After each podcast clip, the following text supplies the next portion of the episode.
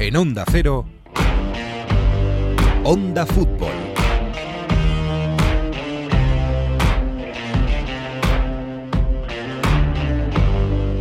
No sé si a vosotros también os pasa, pero en la semana en la que vuelve la Champions League, todos estamos un poquito más nerviosos de lo habitual por aquí. Y eso, a pesar de que el torneo pierde una barbaridad sin el colorío del público, sin las coreografías en los estadios, e incluso veamos eliminatorias desplazadas a otros países como la del Leipzig-Liverpool. Nos estamos acostumbrando a este fútbol descafeinado, pero aún así, la Champions es la Champions. Porque solo con el hecho de volver a ver al PSG en el Camp Nou, alguno ya habrá encarado la semana de forma distinta. Y si no, preguntad a los aficionados de la Juve los nervios que pasan cada vez que juegan en Europa.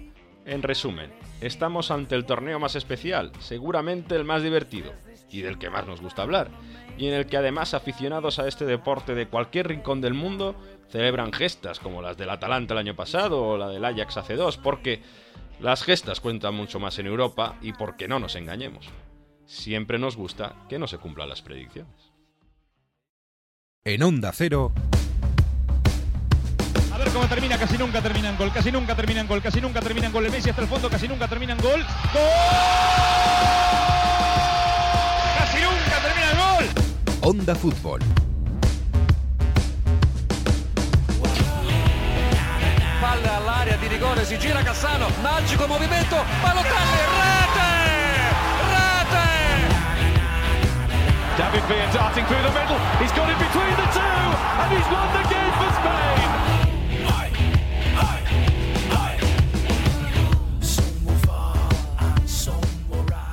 Estamos un poco alterados, no lo vamos a negar. Si es que la Champions League nos llena de emoción a todos, nos pone muy nerviosos.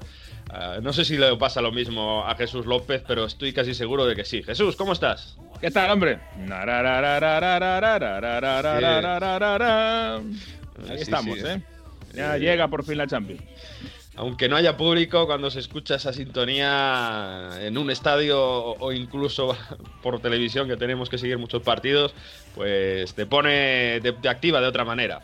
Y yo creo que Alberto Fernández, no sé si le ha puesto nervioso, pero algo le ha cambiado, porque hay algo en la cara de Alberto Fernández que es nuevo esta semana. ¿Qué tal, Alberto? Hola chicos, ¿qué tal? Muy buenas. Oye, Alberto, es- ese bigote no se veía. Ese bigote que te has dejado no se veía desde Alemania en el 45, ¿eh? o sea que, madre mía. Bueno, es un poquito más largo, ¿no? Un poquito más largo el Sí, un bigote. poquito más para disimular. Sí, sí, le- lo, lo comentaba con Mario. te- Tengo que traer aquí un- una sección de futbolistas con bigote, ¿no?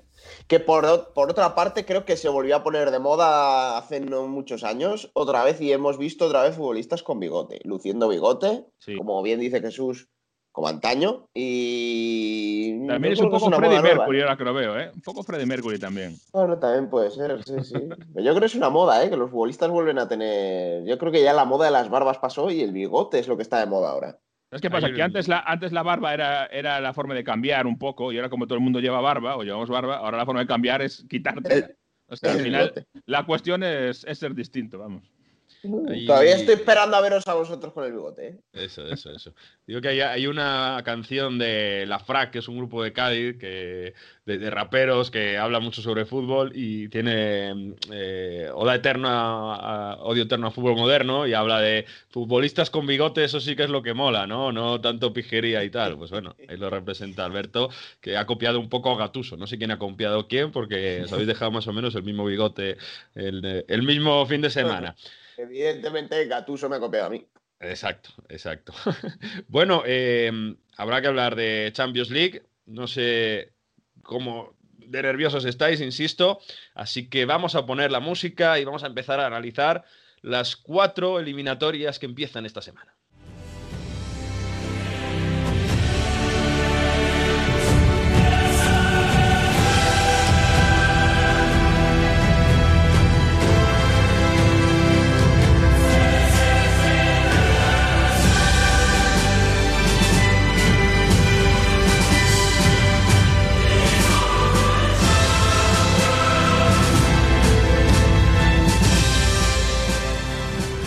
Con esta música de Champions todavía más épica, la verdad es que yo ya estoy nervioso. ¿Cuándo empieza a rodar esto? En fin, como esta semana tenemos a dos equipos alemanes que van a ser protagonistas en esta Champions, vamos a invitar a, yo creo que el periodista español que sabe más sobre el fútbol alemán y además tiene un podcast sobre el Barça, que se llama Team Barça, y es Juanma Romero. Juanma, ¿cómo estás? ¿Qué tal, Mario? ¿Cómo estamos? Y también un podcast de fútbol alemán, ¿eh? para ya redondear la, la faena. Es que no, no podemos parar de grabar cosas, ¿eh? Es imposible. En fin, eh, yo empezaría pues a- hablando de la eliminatoria que está desplazada, que es la que no sé si más polémica trae, porque al final se va a jugar en Budapest, porque es un poco lío. Primero, ¿cómo se ha vivido esto en Alemania, que el Leipzig tenga que ir a Budapest a jugar su partido en casa? Bueno, aquí en Alemania, eh, como vimos con el viaje de- del Bayern a, Qatar, aquí no se salta la norma a nadie, ¿no? Y cuando hay una decisión como la que, la que se produjo de que no podía haber viajes desde el Reino Unido por las mutaciones las mutaciones del virus en países como Reino Unido, pues eh, eso ha llevado a que el partido se juegue en Budapest y punto, ¿no? Aquí no se tiene que quejar nadie porque la decisión es la que es y jugará tanto allí el Leipzig con el Liverpool como el Borussia Mönchengladbach ante el Manchester City. Así que es una decisión que todo el mundo entiende. Es sorprendente, o, al menos llama la atención desde fuera ver que un partido se tenga que jugar allí, pero no habiendo público, la verdad que da un poco igual dónde se juegue, ¿no? Y pensando en ese partido, sobre todo de, mm, del que veremos ante, ante el, el Sevilla del Borussia Dortmund, mm, o yendo, perdón, al, al del Liverpool ante el Leipzig, yo tengo la sensación de que mm, no le viene bien al Liverpool eh, este, este equipo de Nagelsmann, pero al equipo de Nagelsmann, este Liverpool también dolido, herido, en un partido de Champions no sé por dónde va a salir, sinceramente os lo digo. Y, y el Leipzig llega bien, llega bien, pero el otro día ante el Augsburgo, por, por, ejemplo, no tuvo un partido cómodo, le complicó la vida a un equipo encerrado. Veremos lo que le plantea Jürgen Klopp a Nagelsmann, pero la sensación que tengo también de que en duelos de Champions, que uno no sabe bien a qué atenerse porque es una competición que sale completamente de la rutina de la liga, tengo la, la esperanza de que por lo menos sea un, un buen partido y, y el equipo de Nagelsmann es un equipo que siempre deja cositas en lo táctico y va a tener delante a uno de Jürgen Klopp que, que seguramente le jugará la pizarra bastante. Jesús, ¿qué se dice de Inglaterra? Sí, bueno, lo primero que parece que el tema de la variante británica le ha salido bien a los equipos eh, británicos en Europa, porque al final todos los partidos de fuera se van a jugar en, en campo neutral. Es verdad que al ser a, a, puerta cerrada tampoco tiene tantísima incidencia, pero algo sí tiene, ¿no? No es lo mismo jugar en tu casa, en tu campo, que, que tener que irte a, Budapest, por ejemplo. O sea que por ahí un poquito de ventaja yo creo que, que van a sacar. Y fuera de eso, el problema aquí es que Liverpool es una completa incógnita. Porque, claro, si vemos los últimos, los últimos partidos, eh, es un desastre. En algún momento este equipo va a reaccionar. Ayer Salah ponía un post motivador de este, estas derrotas no van a ser no van a ser lo que definan nuestra temporada y eso lo prometo. Entonces, eh, yo creo que aquí, sinceramente, del Leipzig más o menos sabemos que podemos esperarnos, pero de Liverpool no. Puede, ser el Liverpool de diciembre, que a pesar de los problemas era una roca y, la verdad es que era un equipo bastante regular, o ahora que es un equipo que estamos viendo casi casi en, en, en proceso de descomposición, especialmente en defensa, no tanto en ataque. Así que vamos a ver si es capaz Jürgen Klopp de, eh, de, parar la hemorragia, si va a seguir apostando por uno nuevo como Osan Kabak para tratar de integrar lo más rápido posible al equipo, o si siendo eliminatorias prefiere volver a lo de Henderson y Fabiño, o, vamos a ver cómo lo arregla. Eh, en fin, eh, es muy difícil hacer un, pronóstico. ¿Dónde crees que puede estar la clave, Juanma? Porque el Leipzig tiene la característica que por bandas puede ser bastante peligroso, ¿no? Y, y, luego en defensa no ha estado tampoco demasiado bien en los últimos partidos. Por cierto, que Upamecano tiene un acuerdo ya con el Bayern, ¿no? Sí, sí, sí. sí. Eh, se intuye que puede jugar Upamecano. Hay gente que ya lo da en el once titular eh, para el partido ante el, el, Liverpool. Veremos, porque el otro día se quedó fuera, decía el director deportivo del Leipzig, Marcos, Marcus Roche, que no, que no era por el tema del fichaje por el Bayern. Yo entiendo que sí, que se quedó fuera de ese partido ante el Augsburgo porque se estaba negociando y cerrando el fichaje por el conjunto muniqués, pero lo dan en el once titular ante el Liverpool junto a Orban y Klosterman en la defensa.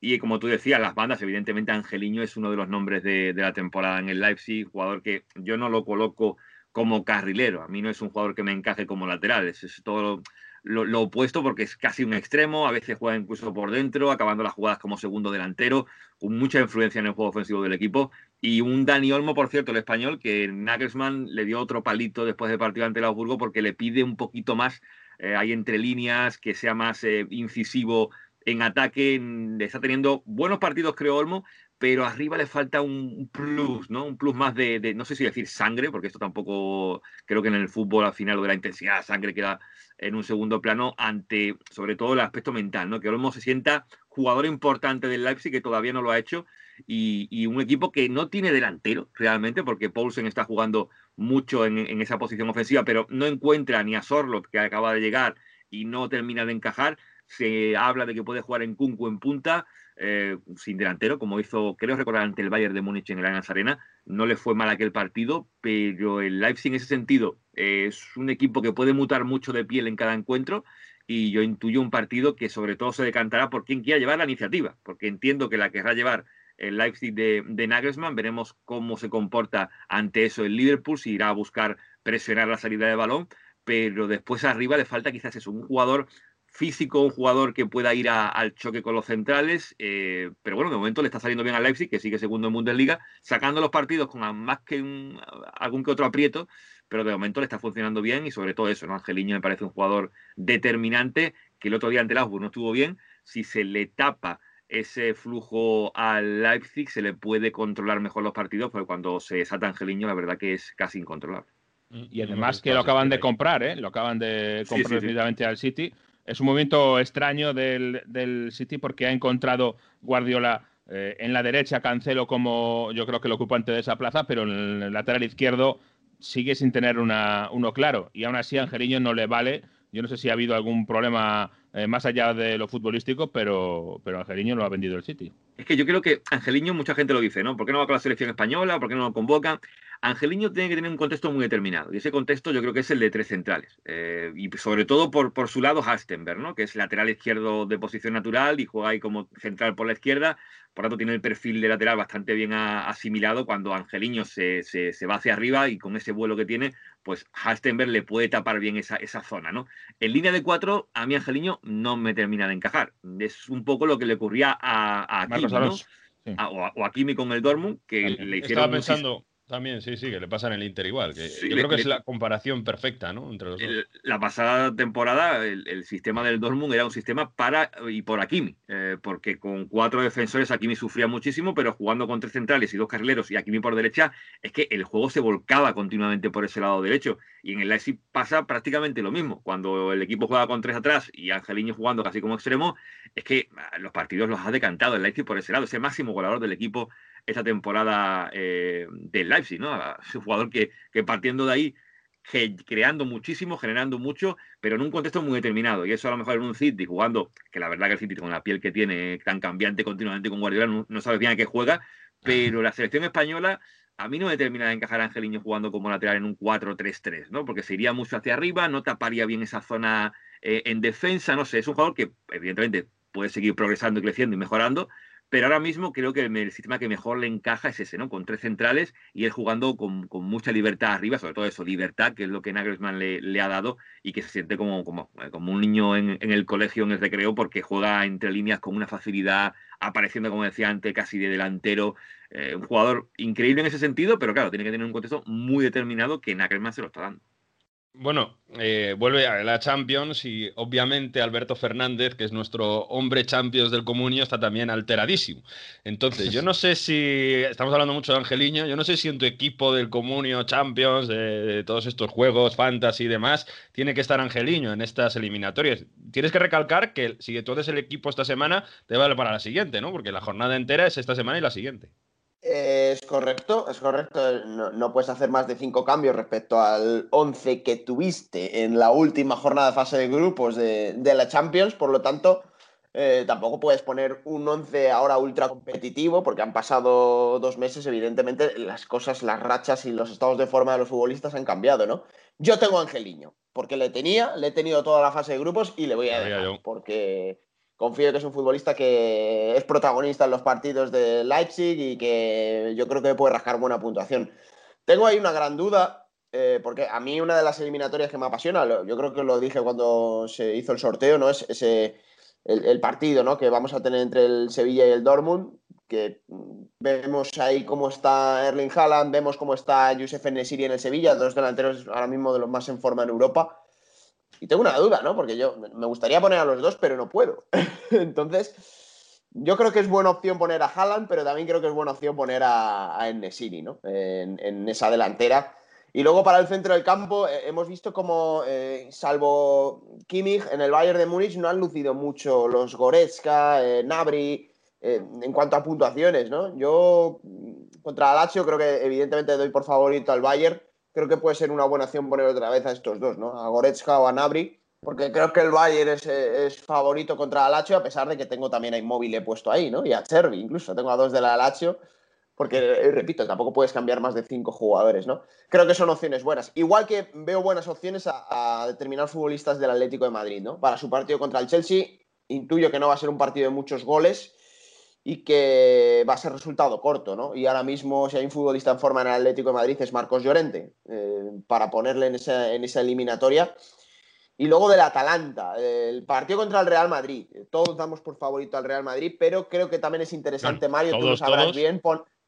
Bueno, mucha gente da por favorito al Real Madrid, ¿vale? Pero creo y lo que iba a decir es que creo que es interesante poner a futbolistas del Atalanta, porque le puede dar un susto y aunque no se lo dé, va a dar buenas puntuaciones. Y tú sabes, Mario, cuáles son ahí los que mejor se puede puntuar, ¿no? Ya sin el Papu, eh, puede ser una buena opción Zapata, puede ser una buena opción Muriel. Yo apostaría por gente del Atalanta en esta eliminatoria porque creo que le puede dar un susto al, al Real Madrid. Y del resto, bueno, eh, sí, en un Blackback City, pues evidentemente hay que poner a futbolistas del City. Ahora mismo mm, Foden puede ser uno de los que más llame la atención, pero no sé si llegará Jesús a ser titular en ese partido. Gundogan es la apuesta, yo creo. Más clara Gundogan. ahora mismo en el City, vamos. Si es que está bien, ¿eh? que hay que ver cómo, cómo está esa pierna, pero vamos, si Sí. juega y si está bien. Hay un poco de me hándicap pasa- porque, claro, esos partidos se juegan la semana que viene, ¿eh? recordemos, el City, Sí, el Atlético sí, de Madrid sí. y todo esto. Pero como hay que hacerla ahora, eh, tienes, que, tienes que dejarlo hecho. Mm, mm. Me pasa lo mismo con el Porto Juve, ¿no? Eh, algún jugador de la Juventus eh, es favorito a los italianos, eh, ahí pueden tener al- algo, pues un Morata o Cristiano Ronaldo, evidentemente. Y el que no me atrevo a mojarme de verdad es en el Barça Paris Saint Germain, porque aquí te puede salir rana, ¿eh? Pongas uno, pongas otro, son futbolistas que valen mucho dinero, que tienes que invertir buena parte de tu plantilla allí, y es una apuesta en la que no me atrevo a mojarte. Evidentemente Messi es seguro siempre, pero claro, este partido tampoco puedes decir, bueno, voy a apostar por Messi, voy a apostar por Mbappé, con la ausencia de Neymar, que son las dos grandes figuras, porque puede que te den una puntuación muy baja. Vamos a aprovechar eso que has comentado, esto de, del eh, Barça-París, porque Juanma, como hemos dicho antes, está con el podcast de Team Barça y pulsa mucho cómo está la afición del Barça respecto a este París. Venía muy favorito el París hace dos meses, Juanma, y ahora en Barcelona pues se frota las manos viendo que no están Neymar y Di María. El París de Pochettino no acaba de mejorar todavía lo de Tuchel. Además, es un equipo muy partido. Le hemos visto, por ejemplo, este fin de semana, como le han hecho contragolpes el Niza, como para ganar el partido al final 2 a 1, gracias a, que King eh, aprovechó un- un- una dejada de Icardi. ¿Cómo, ¿Qué sensaciones tienes de que pueda pasar? ¿Hay euforia en el Barça que se puede ver- de verdad pasar contra este París? Eh, Euforia, hablando del Barça en estos días, es complicado. ¿eh? Euforia muy, muy medida porque, bueno, eh, se gana un partido bien, la gente se viene arriba, después se pierde y la gente ya raja de todo el mundo. Es lo que ocurre siempre con el Barça en un momento tan complicado como el que está viviendo. Yo, pensando en el partido, lo, lo sorprendente es que, y, y- aún sigo hablando de PSG-Barça, ¿no? porque creo que el partido se jugará antes en París. Habituado siempre Barça a jugar la ida fuera de casa en los octavos de final, que se juega ahora en casa la ida, a mí es lo que más me llama la atención. Yo, sobre todo, eh, lo que me preocupa es la baja de, un central como Araujo, si finalmente llega o no, si se filtra para que llegue, el caso también de Piqué, no sé, si no juega ninguno de los dos, ni Piqué ni Araujo, y acaba jugando de Jong, eh, a ver cómo gestiona el Barça eso, porque, hombre, Mbappé es un jugador que con espacios, que también se le han creado ocasiones en ese sentido en los últimos partidos al Barça, hombre, te puede hacer un destrozo, realmente. Salir vivo del Camp Nou con un resultado en el que no se encaje gol, estaría muy bien pensando en la vuelta, eh, pero también quiero ver cómo, cómo, lo plantea el partido Poquetino, si se va a venir a encerrar, si va a venir también a, a, presionar arriba. Yo entiendo que más lo primero que lo segundo, en un partido de, de, esta magnitud, salir vivo del Camp Nou será fundamental para ellos.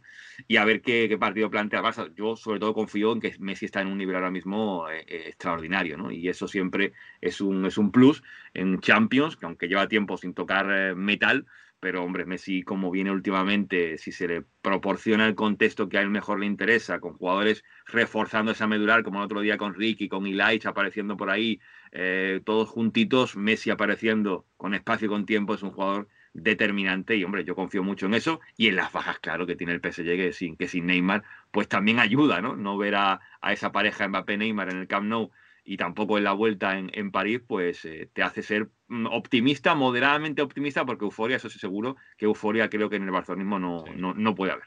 Sí, normal, normal. Por cierto, que no se habla nada de Icardi. Yo creo que el Barça sin defensa titular, Icardi es un rematador nato. Mm. Y, y, Pochettino va a abrir el campo, aunque no esté Di María, con Mbappé y con Ken, seguramente, y va a aprovechar creemos que, que, esos centros al área les puede rematar muy bien Icardi. De hecho, lo, este fin de semana lo he dicho, ¿no? Un centro al área que él o remata o hace dejadas de para que vengan los hombres de segunda línea.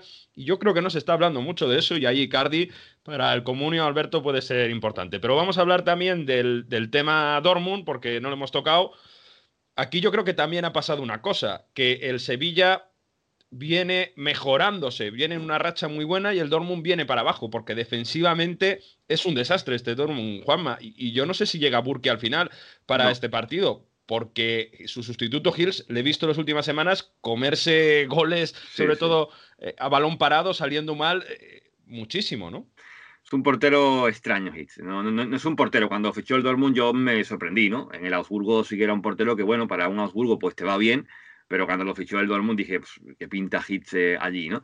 Y ahora con, con, con, minutos jugando y partidos, en, como tú decías, ¿no? Ante el Friburgo, por, por, por, ejemplo, se come una bastante importante. Es un jugador que para ser portero del Dortmund en Champions se queda corto y ahora esto me podrá callar la boca cuando juega ante el Sevilla y se haga un partidazo, pero el fútbol te puede, te puede sorprender por todas partes. Es que el Dortmund lo ves ante el Hoffenheim el otro día, lo ves ante el Friburgo, es que no tiene nada es que llega un punto en el que cada uno se hace la guerra por su cuenta. Eh, yo creo que si el Sevilla le, le, deja al Dortmund llevar la iniciativa, es que va a tener mucho a su favor, porque es que el Dortmund no sabe atacar así. Eh, vive mejor cuando a lo mejor juega más directo, esperando una contra. Por la velocidad de Haaland, Sancho, ¿no? Claro, Haaland, Sancho, que tengan espacios, pues ahí sí que pueden disfrutar, como todos los equipos que tengan jugadores así, con espacios, pues están mejor, ¿no?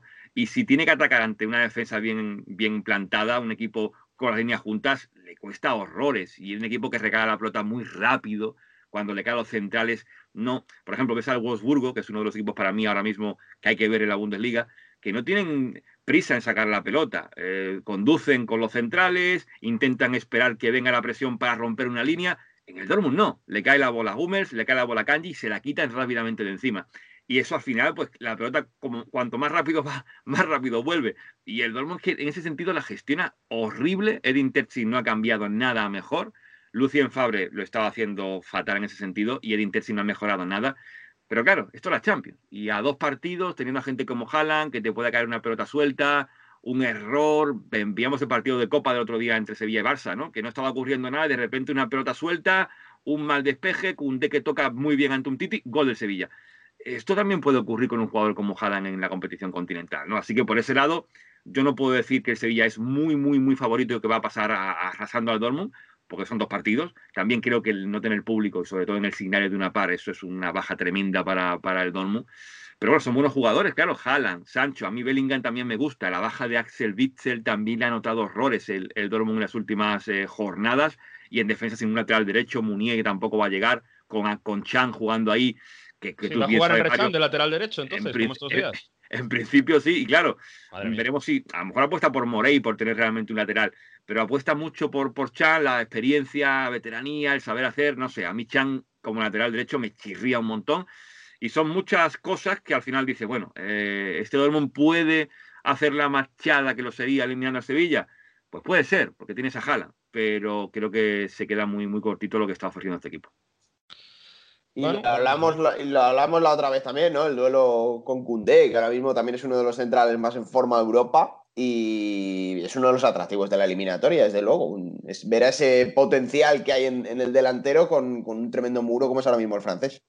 Sí, a Haaland, sobre todo si se le dan espacios te mata, ¿no? Eh, si tiene la posibilidad de jugar en espacios te mata, pero si no, le cuesta mucho eh, generar por sí mismo eh, situaciones de peligro.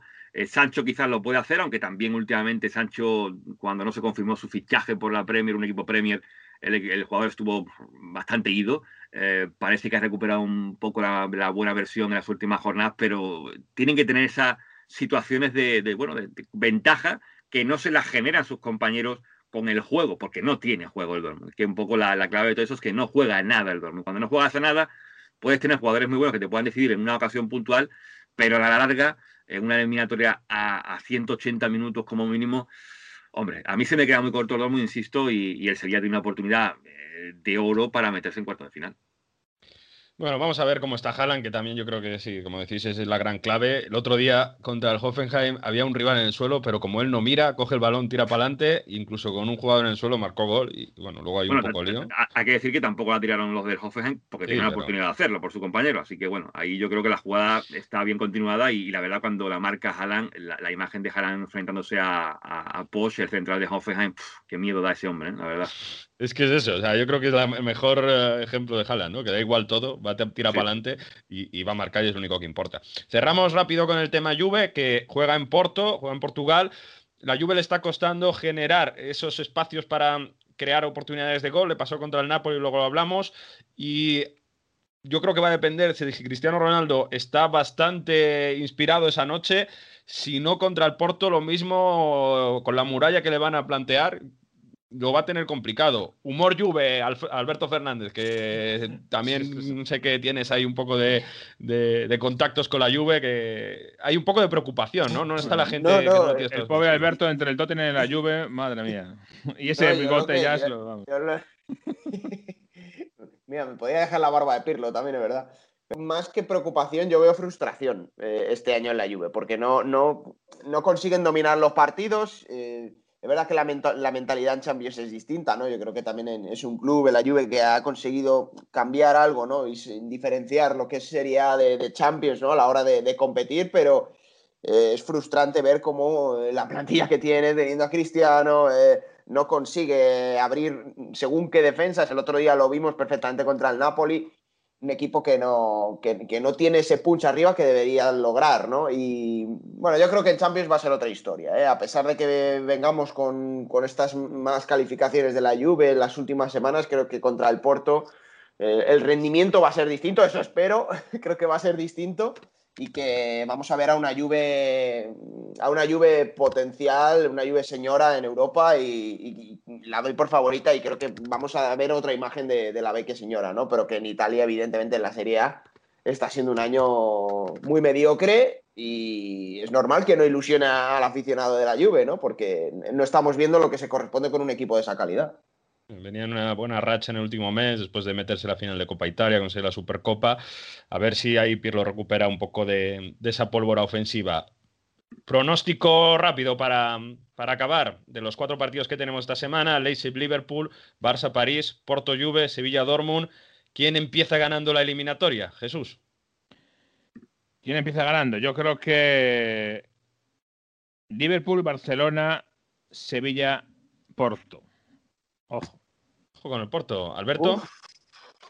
¿Quién empieza ganando? Yo voy a decir Leipzig, Barcelona, Sevilla y Juve. Vale, yo creo que la Juve va a empatar en Portugal. Creo que el Sevilla va a empezar ganando en Dortmund. El Leipzig empatará o ganará. no, no, no, no te refugies en los empates. Has dicho quién gana. Ahora no te vengas a refugiar en empates. Sí, eso no vale, tienes que mojarte. Venga, Leipzig y Barça también. ¿Cambias algo, Juanma?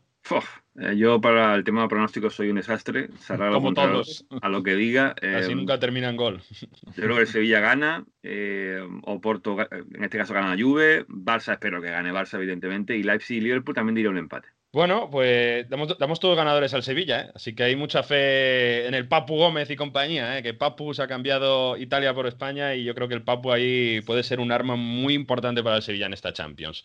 Juanma Romero, te escuchamos en Team Barça, en este podcast de fútbol alemán y bueno, mil cosas, como siempre. Que tengas una semana de Champions con, ahí con tus dos equipos alemanes y de Europa League, que la disfrutes mucho. Mucho, mucho fútbol. Eh, gracias Mario, gracias a los compañeros y nada, nos seguiremos escuchando. Despedimos también a Alberto Fernández ahí haciendo las cuentas con los jugadores, a ver si te hemos aclarado algo después de esta tertulia, si vas a poner algún jugador nuevo. Y nada, en siete días hacemos recapitulación. Yo solo tengo una pregunta. El Dortmund no es un equipo que se caracterice por, por, por ser un equipo agresivo, ¿no? Que, que haga muchas faltas, ¿no? No. Pregunto. Vale.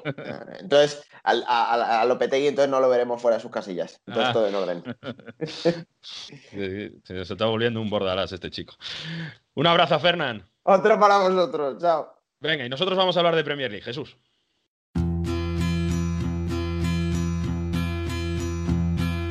Yesterday, all my troubles seem so far away. Now it looks as though they're here to stay. Oh, I believe in yesterday. Suddenly. Qué triste me vienes hoy, Jesús. Qué canción más triste de los Beatles para empezar esta Premier League, para esta sección de Premier League. Había que acudir a los Beatles, ¿eh? porque esto es lo que sienten eh, esta semana muchos aficionados del Liverpool. Eh, no es ya tristeza, sino añoranza por el ayer, nunca mejor dicho el ayer, porque fue antes de ayer que eran imparables y resulta que eh, muchos récords que estaban eh, batiendo de forma positiva ahora lo están batiendo de forma negativa, por lo menos en récords de, de Liverpool, porque el segundo párrafo lo podía haber cantado el propio Alison Becker en persona. Dice Suddenly, eh, de repente no soy la mitad del hombre que solía ser.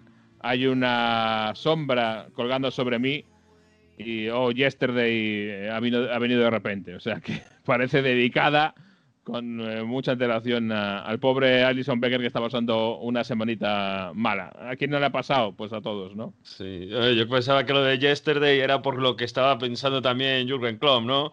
Eh, vuelvo a tener un portero que me las lía como Yesterday, ¿no? Pero como hace ya tres añitos, sí, ¿no? Porque ha sido determinante para mal eh, Allison en la derrota este fin de semana contra el Leicester por 3 a 1, ¿no? Sí, y justo esta semana a mí me parecía que lo estaba manejando bien eh, Jürgen Klopp, lo de Karius después de- del City, porque bueno, eh, sin esconderse, había entrado a valorar el asunto, había dicho que es normal que todos los jugadores de calidad de vez en cuando eh, cometen errores y que simplemente pues la mala suerte de que eh, lo ha cometido en un día como el City tan importante, pero que bueno, que es cosa de superarlo y seguir adelante. Y justo después de hacer para mí un muy buen discurso y una buena forma de encarar el problema, resulta que vuelve otra vez Carius, a Carius, ya le he llamado Carius, Sí, ya, ya se ha quedado, pobrecillo.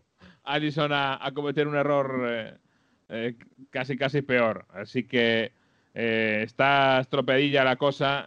ya le llaman Cariuson al pobre al pobre Allison. Y además hay otra otro punto que yo creo que hay que tocar también en esa jugada, en ese error, que es eh, la entrada de Osan Kabak, el nuevo fichaje de invierno del, de Liverpool. Eh, una pieza extraña, parecía. Un- una pieza extraña dentro de un, eh, de un eh, mecanismo que estaba bien probado. A mí me ha parecido que no acaban de confiar mucho en él, no confiaban en él. Si decimos que Van Dyke permitía a los demás hacer cosas y, a- digamos que hacer más cosas, atreverse más porque tenían una gran confianza que tenían la espalda cubierta, yo creo que en este caso es al contrario. No, no necesariamente culpa de, de Kabak, sino de, de que, eh, como digo, es un nuevo elemento en el equipo que, que no lo tienen bien, eh, bien calado. Y al final la salida de Allison tiene un poco que ver con, con no acabar de confiar del todo en que, en que Osan Kabak va a solventar esas papeletas. Si ahí está Van Dyke, yo creo que hubiera sido distinta la, la actitud. Y claro, eh, volvemos a lo mismo. Eh, otra vez las bajas y la lentitud también de Liverpool en, en haber eh, tomado cartas en el asunto, porque solo al final de- del mercado de enero, cuando se lesionó también Joel Matip y era clarísimo que es que no, no había por dónde coger esto, acabaron reaccionando y, y no han llegado a tiempo, ¿no? Yo creo que por ahí se les ha escapado el título. Demasiado, demasiado handicap que no tengas a tus dos defensas titulares y además a tu tercer recambio, está claro. Sí, está claro que sí, porque además es que hay que decirlo que estamos en la Premier buscando el candidato a ser candidato. Es decir, el City obviamente es candidato, pero necesitamos otro candidato al menos a ser candidato. Y en esa precandidatura, eh, Jürgen Klopp ha dicho que no, que él no se ve. Y ya lo habían preguntado alguna otra vez hace poco y se había enfadado un poco Klopp por la pregunta. Esta vez le cogió de buenas y respondió a la pregunta de si se ve remontando la desventaja con el City y siendo campeón o no. I don't think we can close that gap this year, to be honest. Um, we have to we have to win football games. And um, Bueno, pues dice Klopp que no lo ve, que, que no se ve recortando eh, la desventaja del City, que no se ve repitiendo eh, triunfo. Hay que decir que desde que se marchó eh, nuestro buen amigo Alex Ferguson, solo hay un equipo que ha repetido Premier dos veces seguidas, ¿no? Y eso para mí es una muy City, buena ¿no? indicación. El City de, de Guardiola en el 18. Así que Por, para- eh, so- solo por, por recordar un poco, por, por si no si, si estoy yo muy perdido con el tema recuperación de, de centrales del Liverpool, que yo creo que también tendría que ver para que Klopp responda a eso, ¿no? Y que yo creo que mucha gente que nos sigue también se está preguntando, ¿hay alguna opción de que Matip, eh, Joe Gómez, Van Dijk vuelvan para algo de lo que queda de temporada? Lo oficial es que Matip y Van Dijk no, con lo cual es eh, muy delicado. Eh, lo último, eh, lo de Matip es prácticamente imposible y lo último que ha dicho hace poco Klopp es que Van Dijk no va a volver tampoco este año, esta temporada, con lo cual, Ah, por ahí viene su respuesta, claro. claro. Y seguimos en el juego de quién quiere ser candidato a candidato de la Premier League, que parece una sección del hormiguero o algo así. sí, pu- puede ser. Que pasen trancas y barrancas, no. Eh, el otro candidato a candidato eh, puede ser, obviamente, el que está en segunda posición. Es el eh, Manchester United y Solskjaer, al contrario que Klopp, necesita también subir un poco la moral de la tropa después de tantos años malos. Solskjaer sí presenta candidatura. But uh, we need to win games to uh, to be in that position. So you are in the title race. We are trying. We're not giving it away early. No, we're not. Bueno, pues dice que no le vamos a dejar escaparse tan fácilmente, que tienen que jugar todavía contra nosotros y que nosotros tenemos que eh, poner en dificultades al equipo que va por delante. Así que eh, Solskjaer, que a pesar de eh, el decepcionante empate ante el West Brom eh, de esta jornada, que ha sido eh, un partido muy, muy curioso, pero resultado malo para United, a pesar de eso, eh, que no se da por vencido y dice que ellos quieren eh, plantar cara al Manchester City. ¿Quién si no para montar cara a los, a los vecinos, ¿no? Que, que United. Sí, no puede de- decir tampoco otra cosa, sobre todo con los golazos que está marcando Bruno Fernández, porque el golazo al, al West Bromwich Albion es... Tremendo, ¿eh? Sí, sí, sí, cómo se acomoda, cómo acaba sacando el latigazo. Es que le sale todo a este chico. o sea, bueno, puede ser determinante también para Europa. A los Sisu, ¿eh? A los Sisu ese gol de, de Bruno Fernández, aunque algún madridista eh, se me quiere rasgar las, vestidu- las vestiduras por, la comparación, pero eh, la volea era muy complicada también la de Bruno Fernández, ese balón alto y que se le quedaba atrás, se la da con la, izquierda, una jugada también que viene del centro del lateral izquierdo, o sea que mm, recordaba claramente ese, ese gol de Bruno. Un partido en el que hubo 65 minutos en el que no pasó nada, porque el West se encerraba y, y no hacía mucho más, pero que en los otros 20 minutos que quedan o 25 pasó de todo absolutamente, porque pudo haber marcado tres goles el West Bromwich Albion, pudo haber ganado también el, el eh, United, sobre todo al final, eh, el cabezazo de Maguire que se estrella en el palo, pudo pasar cualquier cosa. Gran parada de, mm, eh, de David De Gea en un Hoy sí. error grave. sí, En, en este- un- en ese partido sí, por fin, ¿no? En un error grave de, de la defensa. Muy difícil, ¿eh? Porque le saca la primera abajo, el rechace va arriba y estaba el delantero de pie y el portero en el suelo. Y aún así tuvo la reacción para levantarse rápido y evitar el, el remache a gol. Así que eh, apareció en el momento indicado, en este caso de Gea, después de la semana pasada en el que no estuvo bien. Y, eh, como digo, un partido en el que pudo haber quedado eh, 3-2, 1-2 o 1-1, como fue. Partido muy extraño del Manchester United, contra el, el West Brom de Big Sam. Que tiene, recordemos, son uh, siete puntos menos que el Manchester City y un partido más. O sea que por mucho que digo a Ole que sí, vamos a estar ahí luchando, pero puede quedarse a 10 puntos si el City recupera el, el, uh, el, partido que le queda y es otra victoria más, con la racha sorprendente que lleva de, de victorias el amigo Pep Guardiola, ¿no? que sí. no volvió a fallar otra vez este fin de semana contra el sí, Tottenham. La clave va a ser, en primer lugar, el, eh, ese partido, por supuesto, es eh, exactamente directo, el derby mancuniano. Y la segunda clave va a ser si el City mantiene esta racha tan in increíble, porque si la mantiene, obviamente no hay nada que hacer para nadie más. Eh, el título va a ser para, para City, que es obviamente eh, pues el favorito. Como esta semana, otra vez eh, el equipo mostró mucha madurez. Eh, un equipo contra el Tottenham en la primera parte le costó, pero ya en la segunda consiguió desarrollar la, la defensa de José Mourinho. Y es para mí el City, ojo, porque mm, nunca ha pasado y al final, sobre todo en Europa, todos estos años ha tenido al final algún momento malo que le ha, le ha valido la eliminación de, de la Champions, pero sigue revoloteando eh, en el ambiente la posibilidad, y que está ahí, que está encima de la mesa y que ha estado otras veces y no ha salido, de que el City lo gane todo este año. Eh, y es una posibilidad que está encima de la mesa.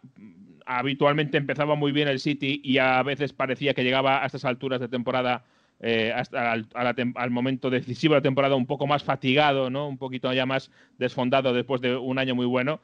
Esta vez ha empezado peor, ha ido de menos a más y a lo mejor esa, esa otra forma de encarar la temporada le vale más. Eh, el City tiene siempre y tiene desde ya antes de la llegada de Guardiola la Champions entre ceja y ceja y una vez más es una, un año en el que ha lanzado las, las, las cosas de muy buena forma. Y especialmente lo que digo, lo digo, si al final consigue volver el Kun Agüero eh, con una forma buena. Si, si tiene el City unos últimos tres meses de agüero a buen nivel, ojito con el City, ¿eh? porque ha encontrado ya la forma de atacar sin delantero prácticamente. Si a eso le añadimos a, al Kun Agüero eh, en buen estado, como digo, eh, va a ser un, equipo muy, muy difícil de ganar y de parar.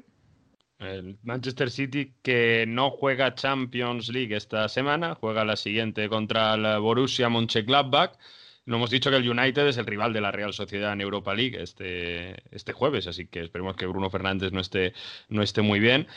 Por cierto, mirando la clasificación, eh, hemos hablado del Liverpool, que, que, bueno, se le fue la victoria cuando estaba ganando 0-1 y perdió contra el Leicester City, que no lo estamos diciendo, pero es que sigue tercero con los mismos puntos que el Manchester United. Y, y bueno, pues eh, sin hacer mucho ruido, porque hay otros que están haciendo mucho más ruido, como el Tottenham, y el Tottenham, por ejemplo, está noveno con la victoria contra el Manchester City y tiene 10 puntos menos del Leicester. Es una cosa bastante increíble lo que está haciendo el Leicester otra vez. ¿eh? Sí, otra vez sí. Y el año pasado estaba a estas alturas más o menos parecido. Eh, y eh, después de la pandemia se, de, se, desfondó. Bueno, para ser sinceros, ya había empezado a desfondarse antes del parón por la pandemia el, Leicester, pero acabó desfondándose después y, quedó fuera de la Champions. En esta segunda opción yo creo que va a ser mucho más complicado desalojarle de ahí. ¿Y eso qué significa? Primero, que Liverpool tiene una pelea grave por el top 4, no solo por ya por alcanzar al City, por mantenerse dentro del top 4. El Chelsea tiene que jugar su partido esta jornada y si gana, le desaloja del top 4 a Liverpool. Y veríamos a Liverpool fuera de la zona de, de, Champions. Y aún por debajo tiene fuera todavía a dos grandes clubes como el Tottenham y el Arsenal, que están lejos, pero que si alguno de los dos hace un buen final de temporada, obviamente su objetivo va a ser pujar por la cuarta plaza. Eh, tanto Tottenham como Arsenal lo veo complicado, aunque bueno, el equipo de Mourinho está bastante cerca y, y, para ellos la Champions es importante. Así que, ojito que Liverpool, como no despierte pronto, se va a ver arrastrado a poner en duda su cuarta plaza. Y eso sí que sería una, una noticia.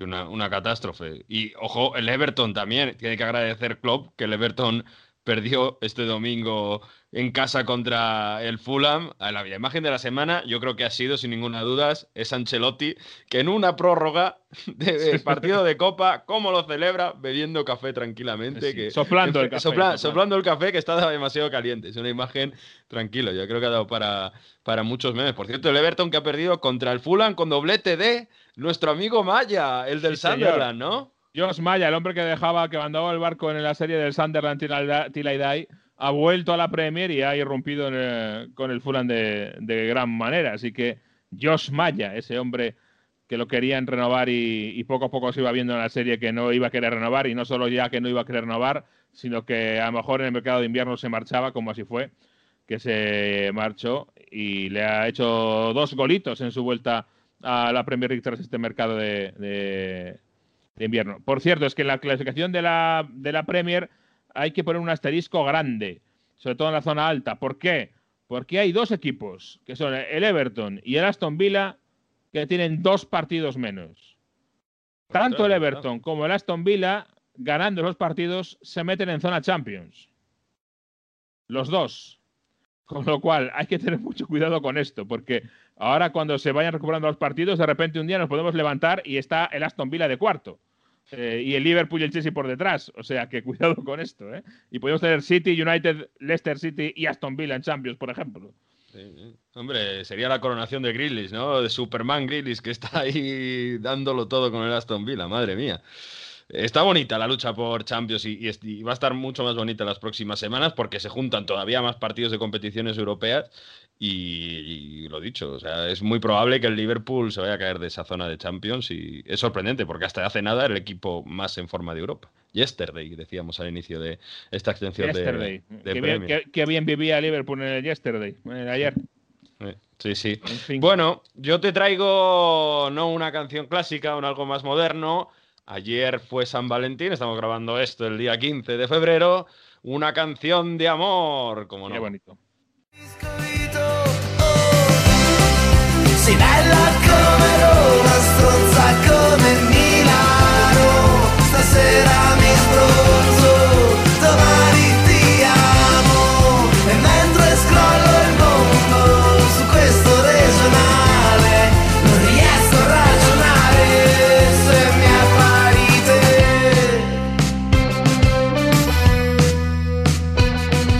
Sei Bella come Roma y Stronza come Milano. Esto a mí me suena a un partido que hemos tenido hace poquito.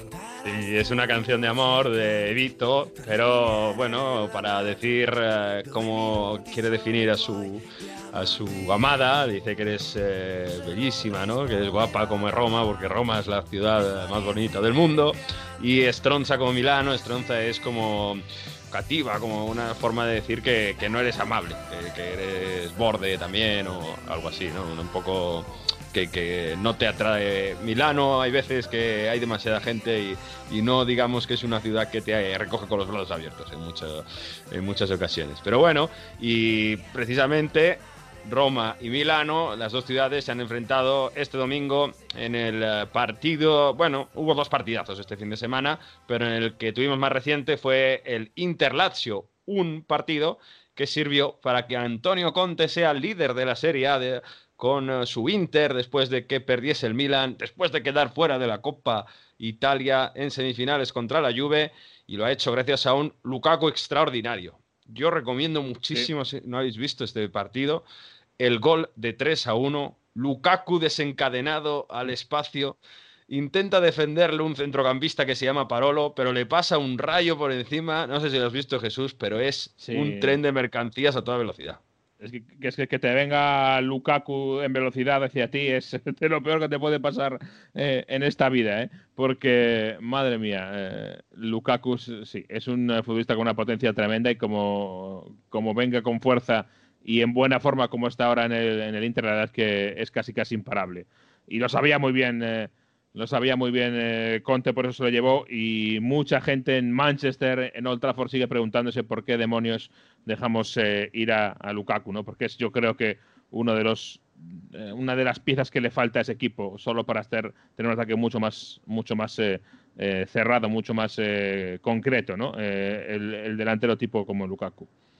Supo jugar y ganar a la Lazio el Inter como suele hacer Antonio Conte, que es, sin ser dominador del partido, aprovechar los eh, instantes en los que puede sacar provecho, se puede sacar petróleo para golpear y obviamente con Lukaku en el campo pues eh, es más fácil, ¿no? Se ganó un penalti Lautaro, remató el gol del 3 a 1 Lautaro después de esa jugada que decía en el 3 a 1 y luego Lukaku en un rechazo que le favorece de la defensa de la Lazio pues también ahí anotó, ¿no? y, y era una semana muy muy muy importante para el Inter por eh, lo que había pasado de no lograr pasar del 0-0 en el Stadium contra la Juventus. Fíjate que si hubiesen estado Hakimi, Agraf y, y Lukaku en el partido de ida, lo mismo hubiese cambiado de esa eliminatoria de Copa Italia. Pero bueno, eso ya no se puede cambiar. Es el único título que le queda en juego al Inter y es un título en el que parece que Eriksen va a ser importante. Ojo con Conte, Ojito, ¿eh?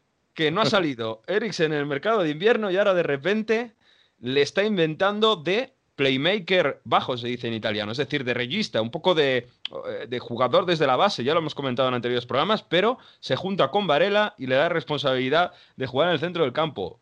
¿Quién nos lo iba a decir? Al final Eriksen puede ser importante para eh, Antonio Conte después de haberlo defenestrado campo y eh, de, de, de, defenestrarle tanto y sacarle muchas veces en tiempo de descuento con los partidos complicados. Y también ha sido, por cierto, una semana, no sé si decir complicada, pero muy polémica con Antonio Conte, porque tanto Conte como Agnelli reaccionaron de una forma no demasiado vistosa, sobre todo si había niños eh, viendo la televisión en esa semifinal de vuelta de Copa Italia. Pasa una cosa, que sin público se escucha absolutamente todo en estos partidos. Claro.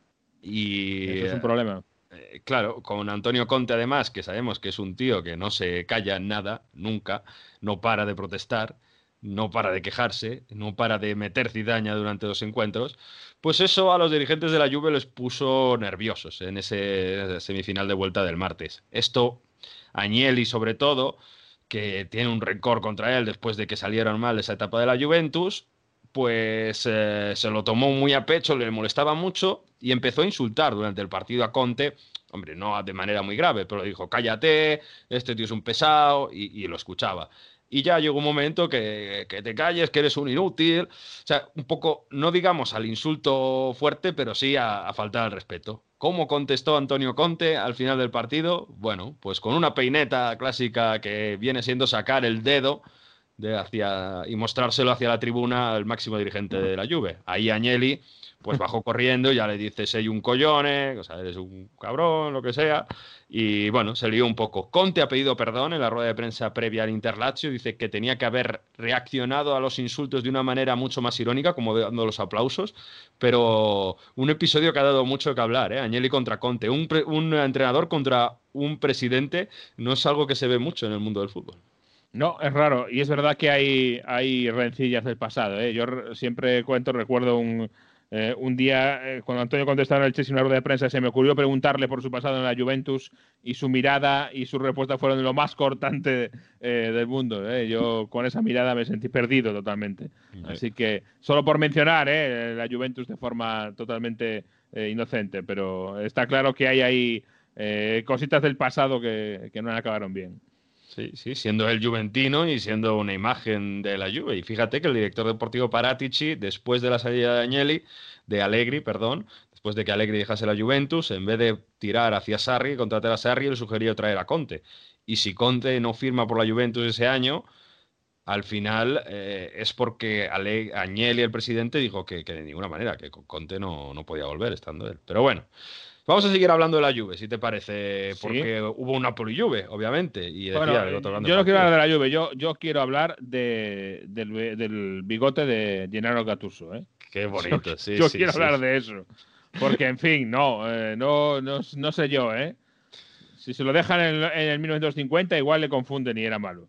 No sabemos si fue por San Valentín, pero él dijo que bueno, no sé si es convincente, que no quería hacerse, que ir al barbero porque eh, estaba ocupado esa semana y dijo que se lo hizo él y se hizo un desastre en una de las partes de la barba, así que dijo, bueno, pues ahora me invento este bigote. No sé si esa excusa es buena, pero bueno, ahí está y de momento le ha dado suerte y vamos a ver si es escaramántico, como se dice en Napoli, sobre todo eh, en Italia, ¿no? que son muy escaramánticos, son muy supersticiosos. Cuando una cosa de esta sale bien se suele repetir, porque le salió bien el bigote al Napoli, el, el bigote de Gattuso al Napoli, 1 1-0 contra la Juve gracias a un error de Chiellini que da un manotazo dentro del área Rammani a la defensa de Kosovo que hablábamos hace unas semanas aquí en Onda Fútbol, que tuvo que ser titular por las bajas que tenía el eh, conjunto de Gattuso en, en defensa. Bueno, pues manotazo en el área, penalti, marca Insigne, gol número 100 con la camiseta del Napoli, gol importante de penalti porque había fallado el de Supercopa y ese penalti para Pirlo no le acaba de convencer. Y eso che la imagen è clara. Però mira, esto decía Pirlo sobre il penalti. Ma perché se no non ci potrebbero essere nessun contatto in aria. Se uno allarga le mani con la palla in mano al portiere, ogni contatto sarebbe rigore in tutti i campi. Volevo vedere se succedeva a noi un episodio del genere. Dice Pirlo dos cosas, que si hay un contacto en el área, si cada contacto no en el área, cuando se va a saltar, eh, se tiene que pitar, había muchos penaltis. Y sobre todo dice una cosa muy polémica a mi gusto, que es que a partes invertidas, si ese penalti si lo hubiesen pitado a, favor de la Juventus, se habría montado un quilombo y una polémica gigante, porque como la Juve siempre le pitan los penaltis a favor, Hombre, yo creo que no hay lugar a dudas sobre ese penalti. La mano, el manotazo es claro. Otra cosa es que no lo viese el árbitro, pero lo ve el VAR, pero la mano es extendida y la da manotazo claro. penalti y amarillo. Demasiada polémica, me parece aquí en este sentido.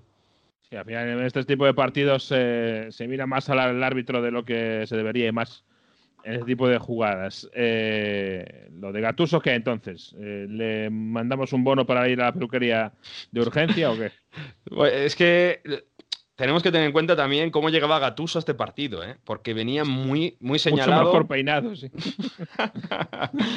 venía muy señalado. Había quedado eliminado también de la Copa Italia tras perder 3-1 ante Atalanta. Y, además que el Atalanta estuvo muy bien el miércoles. Y si fallaba en este partido, ya habíamos dicho que De Laurentiis ha llamado a Rafa Benítez, decirle, mire que como Gatuso, bueno, era un más gol, si perdía quedaba prácticamente fuera. Ya se está hablando si los jugadores le seguían o no. Bueno, pues eh, lo que pasó en este Napoli Juve es el gran ejemplo de cómo siguen los jugadores a Gattuso. Gattuso siempre quería proponer juego, pero con el 1-0 a favor dijo, chicos, esto hay que defenderlo como sea se colgaron casi prácticamente del área, despejaron balones, jugó Alex Merete en portería después de que se lesionó Ospina en el calentamiento y hizo paradones, le sacó una a Cristiano Ronaldo a un metro en área pequeña que está fantástico y en el final del partido van todos a abrazarle, van todos a decir esta victoria es para ti y respira Gatuso y lo que está claro es una cosa, que la plantilla está a tope con Gatuso, o sea que si De Laurenti se quiere cargar a Gatuso tendría un gran problema, ¿eh? porque la unión de jugadores con vestuario en este sentido con, con su líder Gattuso es total. ¿eh? Vamos a escucharlo. E non ho mai avuto dubbi, perché se avevo dubbi prendevo il mio BTKS, la mia roba e me ne andavo a casa, perché senza, senza rapporto, senza avere la fiducia dei giocatori non si può andare da nessuna parte. Eso es, ahí como nos gusta escuchar a Gatuso exprimiendo ese amor, ya lo dice, dice, si no tuviese el apoyo de la plantilla, yo cogiese mis cosas y me habría ido ya. Así que Aurelio de Laurentis, ten en cuenta esto, que los jugadores están de mi parte. Mensajito hacia el Es un mensajito, sí. Un mensajito para de Laurentis. Y yo a quien le tengo envidia esta semana es al Milan. Al Milan. No por su resultado, sino porque se ha ido a la Spezia este fin de semana. Sí, aunque es verdad que pocas cosas de, turismo se puede hacer y, y, demás, ¿no? Pero fíjate que ha sido un partido de Milan, que yo no sé si porque estaba por ahí Terra y estaban pensando en otras cosas, no, lo digo yo que no, estaban pensando en Europa League, en que la semana que viene hay el derby, hubo un blackout total, es decir, se equivocaron totalmente en el planteamiento de la partida y sobre todo de la intensidad en el encuentro. No le había pasado todavía esto al equipo de Pioli en esta temporada, cayeron 2-0 ahí en la segunda parte con los goles de Mayoni y Bastoni, pero es que además casi ninguna ocasión de peligro generada por Milan, prácticamente ningún tiro a puerta. Pioli diciendo, bueno, eh, lo asumo yo, la intensidad no era la correcta, pero aquí ha fallado algo. Eh, luego además habían venido refuerzos en este mercado de, de fichajes del mes de enero para intentar, bueno, activar un poco jugadores cuando las cosas no estuvieran demasiado bien. Y Mario Mandzukic otra vez sale después de una hora de juego y es incapaz de adaptarse a este, a este juego. Así que preocupante para el Milan, da señales de cansancio, de agotamiento, de no tener ya esa brillantez de juego que tenían, de Ibrahimovic no ser capaz de tirar tanto del equipo. Y lo dicho, tiene que jugar en Belgrado contra el Estrella Roja el jueves Y luego tiene el derby a las 3 de la tarde para que lo vean los chinos, obviamente, ya sabéis que lo tienen que ver los chinos, propiedades del Inter. Inter, Milan en San Siro. Y en serio, llega muy favorito el Inter por tener la semana libre y sobre todo por, no voy a decir estado de forma, pero sí agilidad mental en el juego, confianza mental. Pero bueno, un derby es un derby, puede pasar cualquier cosa. Siempre puede, puede ser así. Eh, me pagas también, por cierto, un, eh, un eh, gráfico sobre los trofeos internacionales de cada país desde el 2010, que a mí me ha llamado la atención bastante. Correcto, porque estamos hablando la semana, todavía ya duran los ecos de cómo va a ser esta famosa Superliga Champions que va a sustituir a la fase de grupos de, que Uf, tenemos eso, actualmente. ne- necesitas un, un mapa, ¿eh? Para esa fase de grupos. Sí, porque ¿Eh? va a ser una Madre liga mía. entera, donde va a haber cuatro, cuatro cabezas de serie, cu- cuatro fases, ¿no? Los mejores. Juegas contra alguno y, contra otros Contra no. otros no, Te va a contra tocar unos rivales más fáciles que otros que están en tu misma clasificación o más difíciles. en. Luego, ade- además, lo que pasa es que quieren eh, asegurarse que de ese grupo de 36 haya algunos que por méritos deportivos estén siempre ahí, aunque hagan una temporada horrible, se queden fuera de Champions. Es decir, por ejemplo, el Liverpool, que decíamos antes en Premier, acaba sexto, pero como ha tenido un, eh, digamos, un historial de Champions, sobre todo eh, en la historia y bueno, recientemente ganando también contra el Tottenham, muy fuerte, pues aún así tendría clasificada, tendría asegurada su clasificación a la Champions del año siguiente. Claro, en Italia se están preguntando, vale, eh, nosotros tenemos las tres este, equipos históricos, las tres escuadras de toda la vida, las tres Sorelle que se dicen, pero es que si vamos a mirar el, eh, el palmarés de los últimos años de conjuntos europeos que han ganado un trofeo, bueno, pues vemos, España ha ganado 26 trofeos desde el 2010 hasta el 2020, contando los ambos años. Inglaterra, 7 trofeos, ¿no? Sobre todo con esa Champions del Liverpool ahí. Alemania con la Champions del Bayern y demás, 5 trofeos. Portugal, un trofeo ha conseguido, que ahora ya desconecto si, es una Europa League. Eh, y sobre todo, Italia, que ha conseguido en estos 10 años de fútbol europeo Italia el triplete del Inter. Todavía se vive del triplete del Sí. Inter de Uno. 2010. Es eh, horrible cómo no se logra conseguir un título de forma europea y, y algunos se preguntan, los más críticos, ¿de merecemos estar en esta Superliga Europea si hemos sido incapaces de levantar ni siquiera una Europa League en los últimos 10 años? Estuvieron cerca en eh, agosto pasado con eh, la final contra el Sevilla y al final cayeron eh, en, en ese último encuentro, ¿no? En la polémica que hubo también entre Conte y Vanega, por cierto, si os acordáis, Conte siempre presente. Claro, o sea, Pero- se le podría decir a Agnelli, ¿no? Oye, si tú eh, propugnas que hay una Superliga solo donde están los mejores y los eh, eh, que no son los super grandes no pueden acceder, a lo mejor tú no tenías que acceder. Porque, Por- porque los trofeos no están ahí. Sí, sí, sí, hay que decir que la Juventus es la que tiene las más, eh, eh, digamos, la- la- las más finales perdidas que nadie, pero es que la Juventus no gana el título desde 1996, ¿no? Bueno, hay un poco de... Esto les gusta también a los italianos, hacerse bastante autocrítica para intentar mejorar. A ver si la Atalanta hace un milagro este año contra el Real Madrid. En fin, de momento tiene buena pinta. A ver qué pasa en esta Champions. Vamos a ver qué pasa. La verdad es que lo de la Champions va a ser también eh, otra, otra historia, otra guerra, pero desde luego siempre muy emocionante. Eh, vamos a ir cerrando capítulo eh, de Italia, vamos cerrando las ligas y vamos a irnos a clase con el profesor.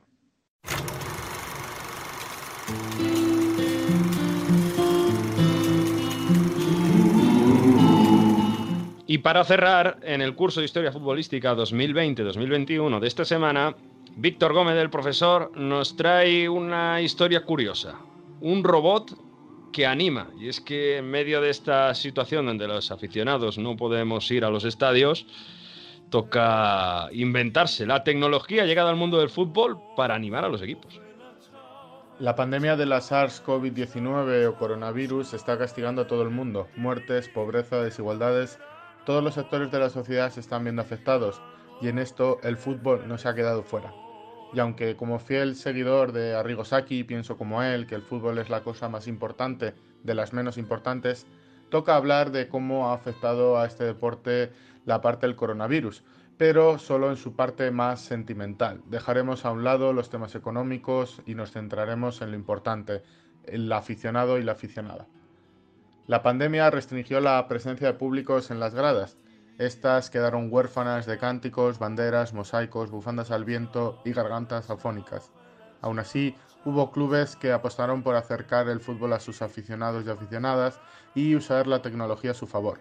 Primero fueron simples hinchas de cartón, posteriormente las entradas virtuales en el Dinamo de Brest, pero el primer gran paso tecnológico lo dio el Arhus eh, danés, que gracias a un acuerdo con la empresa Zoom lograron instalar pantallas alrededor del campo del Ceres eh, Park y consiguieron tener en directo eh, a través de videollamadas a cientos de espectadores.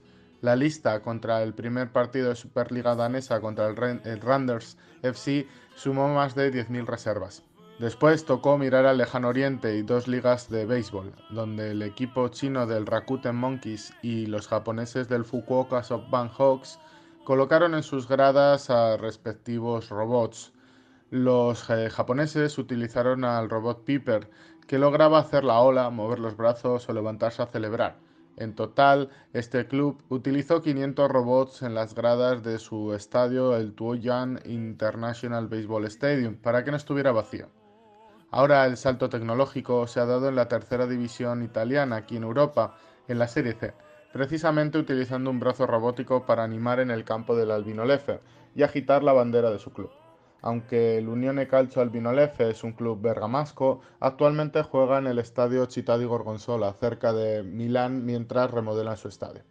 Allí fue donde en esta jornada apareció Pierino, un robot que ondeaba la bandera de su club, nacido en 1998 tras la fusión de dos clubes eh, locales, el Albinese Calcio y la Società Calcio Lefe, y así unir dos ciudades por el fútbol hasta llevar al equipo a la Serie B en el 2003. La propia escuadra, el Albino Lefe, explicó que Pierino recibe su nombre en homenaje a un hincha histórico y un abanderado del club que falleció unos años atrás, Pierino Bugatti. En el campo, su equipo no pudo superar al filial de la Juventus y cayó derrotado 0-3 en un partido que pasará a la historia del calcio italiano. Debo decir, como aficionado al fútbol modesto y al barro, que los campos estarán cerrados o con muy poca afición, pero la tecnología, aunque lo intenten, nunca podrá sustituir a una hinchada entregada. ¿Qué te parece, Jesús? Un robot que sostiene una bandera para animar al equipo en Albino Leche. ¿eh? Los italianos para esto es que son, es que es tremendo. Es que el mundo del fútbol a un italiano no se lo puedes quitar porque se mete hasta en la política, hasta todo. Tenemos nuevo primer ministro y lo primero casi que se le pregunta es de qué equipo es. no vaya a ser, ¿no? Bueno, hombre, yo me estoy hablando de, aquel invento de Sheldon, ¿eh? un robot con una pantalla para ir al estadio y puedes ver el, el fútbol y, así también el robot que agite banderas y, y, onde bufandas y tal. No está mal, no está mal. En fin, en fin. Que, what a time to be alive. Sí, la victoria de Sheldon Cooper. ¿eh? Esta puñetera pandemia. Bueno, que vuelve la Champions y estamos muy contentos porque tenemos cuatro partidazos esta semana con el Leipzig Liverpool, con el Barça París, con el Porto Juve, con ese Sevilla Dortmund, con toda la Europa League. Y lo mejor lo vamos a contar la próxima semana, pero antes Jesús, muchas gracias por estar ahí al pie del cañón sin parar. Gracias, Maragago. Y nosotros nos vamos. Hasta aquí el Onda Fútbol 5 por 20. Ya sabéis que podéis encontrarnos en Evox, en Spotify, en la web de Onda Cero.es, por supuesto, y que la próxima semana hablaremos de mucho más fútbol. Mientras tanto, disfruten del fútbol.